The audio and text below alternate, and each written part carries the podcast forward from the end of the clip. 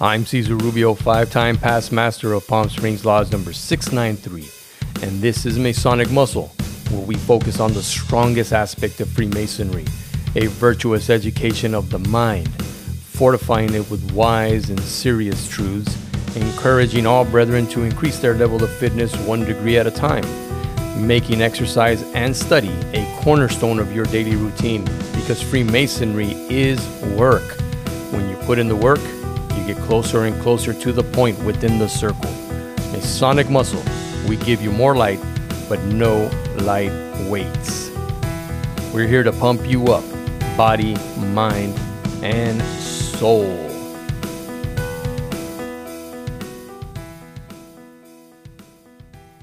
Yes. Welcome back, brothers. Welcome back. Thank you for listening. This is Masonic Muscle. I'm Cesar Rubio. And if you're wanting to find me, you can find me and listen to me on Breaker, Google Podcast, Pocket Cast, Radio Public, Spotify, iTunes, Overcast, Castbox, and Stitcher. And if you've been enjoying the Masonic Muscle podcast, I'd really appreciate it if you took one minute to give me a review on either iTunes or Spotify. It helps me out a lot. And if you've done that already, thank you so much. Please consider sharing the show with all the California Masons that are out there and the extended family of Masons that you think would get something out of it. Word of mouth is the primary way Masonic muscle grows and spreads. So please help me to grow and spread the show. Also, help me to grow my Masonic muscle and yours as well. So please text a brother, a Mason, send out an email, however you communicate, tell them to check it out. Thank you for your continued support. And now on to the show. And for you Masons from the East Coast to the West Coast, have you been studying your ciphers? Have you been studying the EA Fellowcraft and Master Mason study guides? Have you been digging into the mysterious origins of Masonry? And more importantly, the mysteries of Masonry. You heard me right. Have you been improving your spiritual, moral, and Masonic trestle boards? Have you stopped making excuses and begun to improve the level of your physical fitness, Masonic fitness, your spiritual fitness, one degree at a time? Have you improved the quality of your physical nutrition, your mental nutrition, your spiritual nutrition? Have you? If not, why not? When would now be a good time to start this improvement of your body, mind, and soul? I'm just wondering. You know, some of us just need that gentle pat in the back of the head with a hammer, or in our case, a setting maul.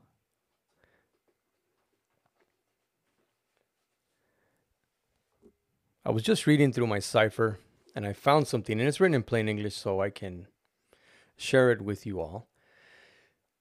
And I came upon this sentence and to yourself by such a prudent and well regulated course of discipline as may best conduce to the preservation of your corporeal and mental faculties in their fullest energy, thereby enabling you enabling you to exert talents wherewith God has blessed you. Prudent and well regulated course of discipline. What does that mean? Now, in this day and age, there has been so much study done that when we hear that, I believe the majority of us will automatically go to the physical right? Uh, get get physically healthy. In the military, it incorporates the physical and the mental aspects. In the religious aspect, I think about the monks, Catholic monks, Catholic priests, and what that means. Because they have to study, both study, and also pray and also fast. So that's the physical, mental, and spiritual aspects. And it's a prudent and well regulated course of discipline, which I don't believe you see too often in a lodge.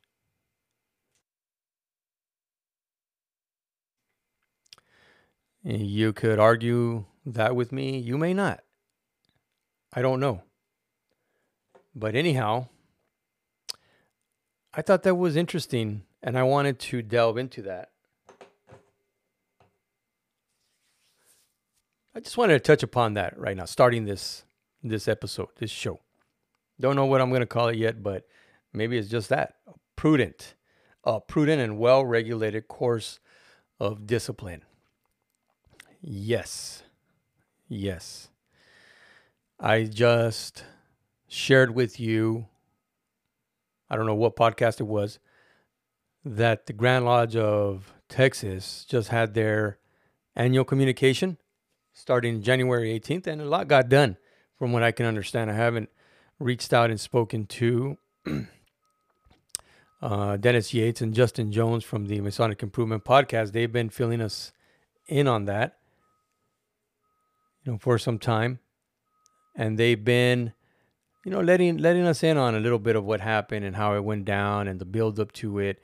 And one of the things that they won, that one of the things that the Master Masons or the attendants of that Grand Lodge communication, what they voted for, and it was unanimously or I almost unanimously uh, passed, was the admission of alcohol into lodges again, back into the lodges. I don't know at what point Texas became a dry state as far as masonry and no alcoholic beverages allowed into the lodges, but it started to become more and more evident that more members wish to have that reintroduced to the lodges. And of course, it's up to the lodges themselves. Just because it's been approved doesn't mean that the lodge, all lodges now are going to have alcohol or anything like that. No, there's there are specific things, requirements to that. But overall, yes, they can have it now. Good on you, Texas. And what I wanted to do now is read just a little about beer and where that might have come from because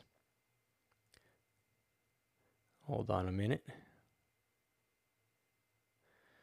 because beer seems like has been with us for a long long time and i'm going to read from a book that I got a while back called The Beer Option. It's not what it sounds like. Well, maybe it is, but not really.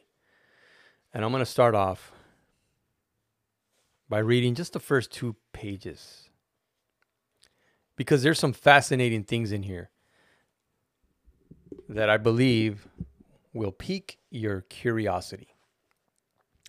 And it starts like this Beer is a drink composed largely of water, acquiring its quality and taste from malted grain, typically barley.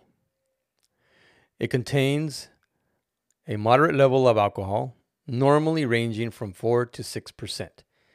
Yeast metabolizes the sugar content of this malt into alcohol during fermentation.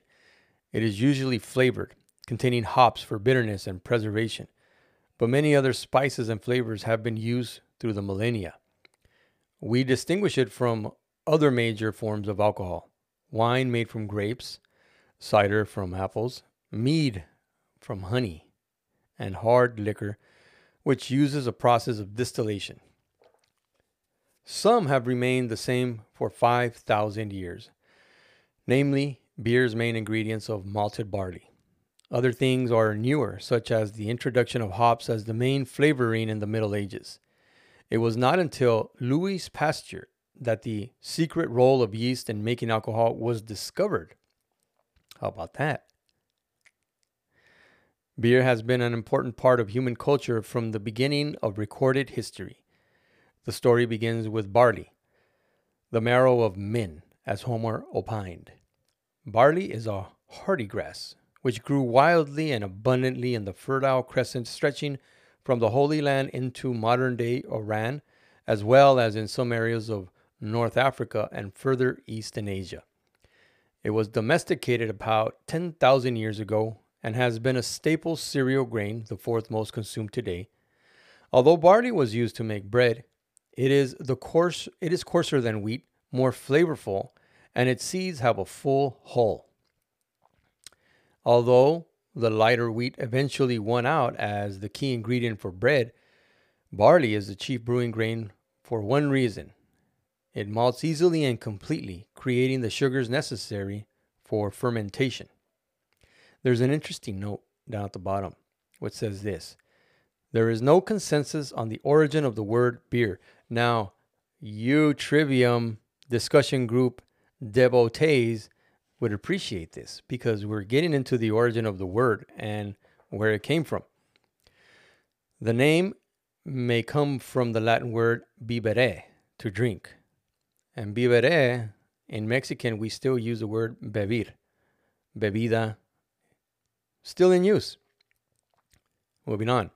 To call beer simply drink reflects its central role in culture. In Northern Europe in the Middle Ages, it was even it was the drink. Even though bibere is a Latin word, the Romans prefer the word cervisia, which they borrowed from the Celts, probably referring to the word soup. Saint Isidore of Seville, 560 to 636, in his etymologies, there we go, had his own idea of the origin of cervisia, attributing it to the Ceres, the goddess of agriculture. Others have suggested a Proto Germanic origin from the word barley, bio, leading to the Old English word bior. That was one of the notes. Now, moving on. How did our ancestors discover brewing? No one knows for sure, but either hunters and gatherers or early farmers must have stumbled across malted barley that had spontaneously fermented as beer is so ancient, some wonder which came first domestication of barley or the discovery of beer. If the discovery of beer came first, some wonder further if beer stimulated human civilization by pushing our ancestors toward the domestication of grain. Regardless of its exact origins, it is clear that beer emerged alongside human civilization. Did you just catch that? It said that if we discovered like how to make beer, that that was like the stimulus to become better and create civilization so that we could domesticate this grain so that we can have beer all the time. That's what I took from it. So beer makes us better. Civilization began with the rise of agriculture as nomadic groups learned to grow barley in the ancient Near East. Eventually, they put down roots and began to form villages. Usually, we would think of the invention of bread as tying these groups to the fields, but we have now found very ancient archaeological evidence of beer production from the residue inside clay jars. Chemical tests confirm the existence of a rice beer dating to 7000 BC in Jiahu, China, and barley beer from about 3500 BC at the Godin Tepe archaeological site in the Zagros Mountains of modern day Iran. I wonder if that's close to Göbekli Tepe. The latter site shows cultural links to the Uruk culture of Mesopotamia, possibly linking early beer production to the cities further west in the Fertile Crescent. Mesopotamia and Egypt. The earliest brews are prehistoric. But with the rise of civilization in Mesopotamia, we have evidence of beer through the world's oldest writing, cuneiform. We actually have a Sumerian recipe, which was made by putting barley loaves into pots of water and allowing them to ferment. It was then consumed in a large open vat with straws. The oldest description of brewing can be found in the hymn of Ninkasi, the Sumerian goddess of brewing, ooh, dating from 1800 BC. It describes the use of bapir, the twice baked barley bread used for brewing. You are the one who handles the dough and with a big shovel, mixing in a pit the bapir with sweet aromatics, dates, and honey. You are the one who bakes the bapir in the big oven, puts in order the piles of whole grains. You are the ones who waters the malt set on the ground. The noble dogs keep away, even the potentates. You are the one who soaks the malt in a jar. The wave rise, the waves fall. You are the one who spreads the cooked mash on large reed mats. Coolness overcomes. You are the one who holds the bond, both the hands, the great sweet wort, brewing it with honey and wine. The filtering vat, which makes a pleasant sound. You place appropriately on a large collector vat. When you pour out the filtered beer of the collector vat, it is like the onrush of Tigris and Euphrates. Adding honey and grapes were important to stimulate fermentation as they naturally contained yeast, unlike barley. Sumer also gives us the world's oldest surviving epic, Gilgamesh, approximately 2000 BC, which makes a reference to beer in its passage on the civilizing of the wild man, Enkidu. Enkidu knew nothing about eating bread for food, and of drinking beer he had not been taught. The harlot spoke to Enkidu, saying, Eat the food, Enkidu. It is the way one lives. Drink the beer, as is the custom of the land. Enkidu ate the food until he was sated. He drank the beer, seven jugs, and became expansive and sang with joy. The world's oldest work of, of literature seems to testify to the role of beer in forming civilization and taming the wild man to eat and drink like a civilized man. See, brethren, when we do drink at lodge, we drink like a civilized man. Beer also shows up in early two uh, early law codes, including Hammurabi's. Wow, which stipulates death to shopkeepers who overcharged for it. Yeah, hey, come on, can't we? Hey, spread the wealth, spread the love, make beer obtainable and reasonable for everybody to buy so that it can gladden the heart. It has also been hypothesized that cuneiform tablets inventorying beer contributing to the development of counting methods. So again, because of beer, it made us reach out and become better. Man, we got to figure out a way to count all this beer so we can charge people and figure out how much more we got to make. We got to figure out some kind of calculus, some kind of formula. Beer, again, making people better. Beer also played a prominent role in Egyptian culture. It factored prominently into both Mesopotamian and Egyptian mythology and even ritual, indicating its significance. The Egyptians claimed that Osiris himself introduced the art of brewing. We also have Egyptian recipes, some of which have been recreated from hieroglyphic descriptions. Like Mesopotamian beer, it was thick like porridge, necessitating the use of straws, and was often flavored with honey, fruit, and other spices. Beer was a central part of the Egyptian diet, but was valued as medicinal and is now thought to have included antibiotic qualities. I also believe that beer is medicinal.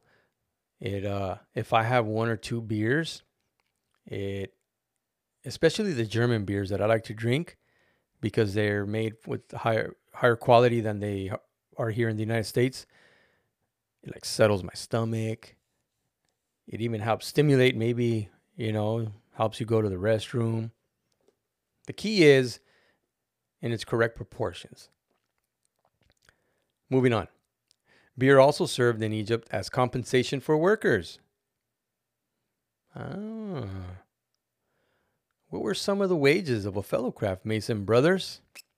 Five liters of beer were given as daily wages for workers constructing the Great Pyramid. Those are awesome wages. We have a good idea of the brewing process due to a miniature discovered at the tomb of Meketra. He was vizier to Pharaoh Mentuhotep II from 2050 to 2000 BC. The Metropolitan Museum in Art in New York, which holds the piece, describes the scene. The overseer with the baton sits inside the door. In the brewery, two women grind flour, with another man works into dough. After a second man treads the dough into mash in a tall vat, it is put into tall crocks to ferment. After fermentation, it is poured off into round jugs with black clay stoppers. The importance of the beer in Egypt can be summarized through a hieroglyph inscriptions from about 2200 BC, which states, The mouth of a perfectly contented man is filled with beer. What do you guys think about that? And again, why am I reading this? It started off with me reading one sentence, right, or a paragraph, but having to do with a prudent and well regulated course of discipline. And from what we're reading from the history of beer and the creation of beer, they developed a prudent and well regulated course of discipline to make the beer, to continue to brew it, to figure out a way to count it, to keep up with the demand of it. And it's even stating that the brewing of beer and the creation of beer and the invention of how to continue to make it in the amounts that they need it in order to satiate not only probably the royalty but the common man made them elevate their game become better and possibly stimulated our desire to create a civilization that would help us domesticate the necessary wheat and barley to continue to make this drink, which probably later spilled over into the creation of wine making and then the harder drinks. Uh, you know, it looks like Asgardian mead. Well, I say Asgardian, but the mead made from honey, Germanics, that all took a prudent and well regulated course of discipline.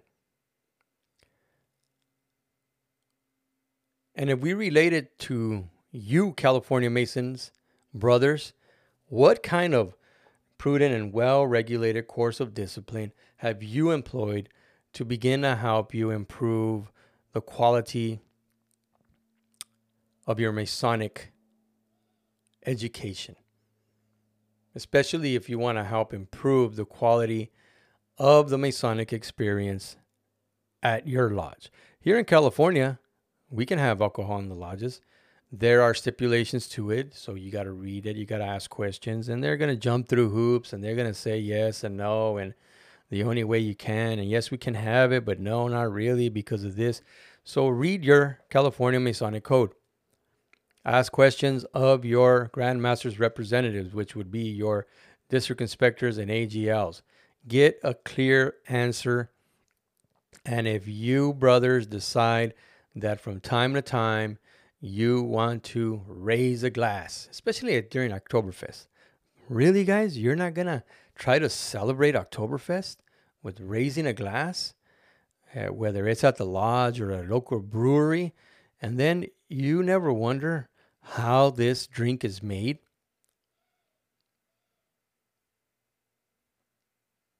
Really? Man, the mysteries are endless. And it sounds like from what we just read, from what little we read, it also helped improve whatever rituals they were performing. And we just talked about the Mesopotamian and Egyptian. We did mention a little bit of Ceres, you know, and the, the goddess of agriculture, uh, of the Greek but the Greeks is well known that they borrowed from the Egyptians, so it's you know it's a spin-off. But even they understood the power of the fermented wine, uh, grapes, beer, and other drinks. And it, it even went so far as to the Greeks and the Romans to put specific amounts of opium into their wine to make it that much more potent. But that's a whole different story. Again, have you been studying into these mysteries. What do they have to do with Freemasonry? That's up to you. I just presented some stuff for you today. That's up to you to continue your studies, continue to explore, because there are mysteries of Freemasonry all throughout the first, second, and third degrees, the installation ceremony of officers. You can go on and on. And some of them were put there deliberately. Some of them, I think, were just by accident. Uh, they just they were put in there. But again, if you remember, one of the first questions you were asked was if you freely and voluntarily offer yourself as a candidate for the mysteries of Masonry. And you all said yes, including myself. But have we actively, together as a lodge, along with your lodge leadership, have actively explored what those mysteries of Masonry are? Ask yourself that. And if not, why not? Begin to figure out a way to do that in a way that's worthy of exploration together in a lodge of Masons. All right, brethren. So, with that, I leave you. With that, I, I encourage you to continue to exercise, continue to study, continue to make it happen. These strong sessions are calculated to inculcate in the mind of the novitiate the importance of subduing our passions and improving ourselves in masonry, feeding the attentive ear with the sound of the instructive tongue, endeavoring to add to the common stock of knowledge and understanding, effectively spreading the cement of knowledge and wisdom, and hopefully some good will towards exercising. Get out there and get your walking in. Open up your ciphers. Study, memorize, and just do it.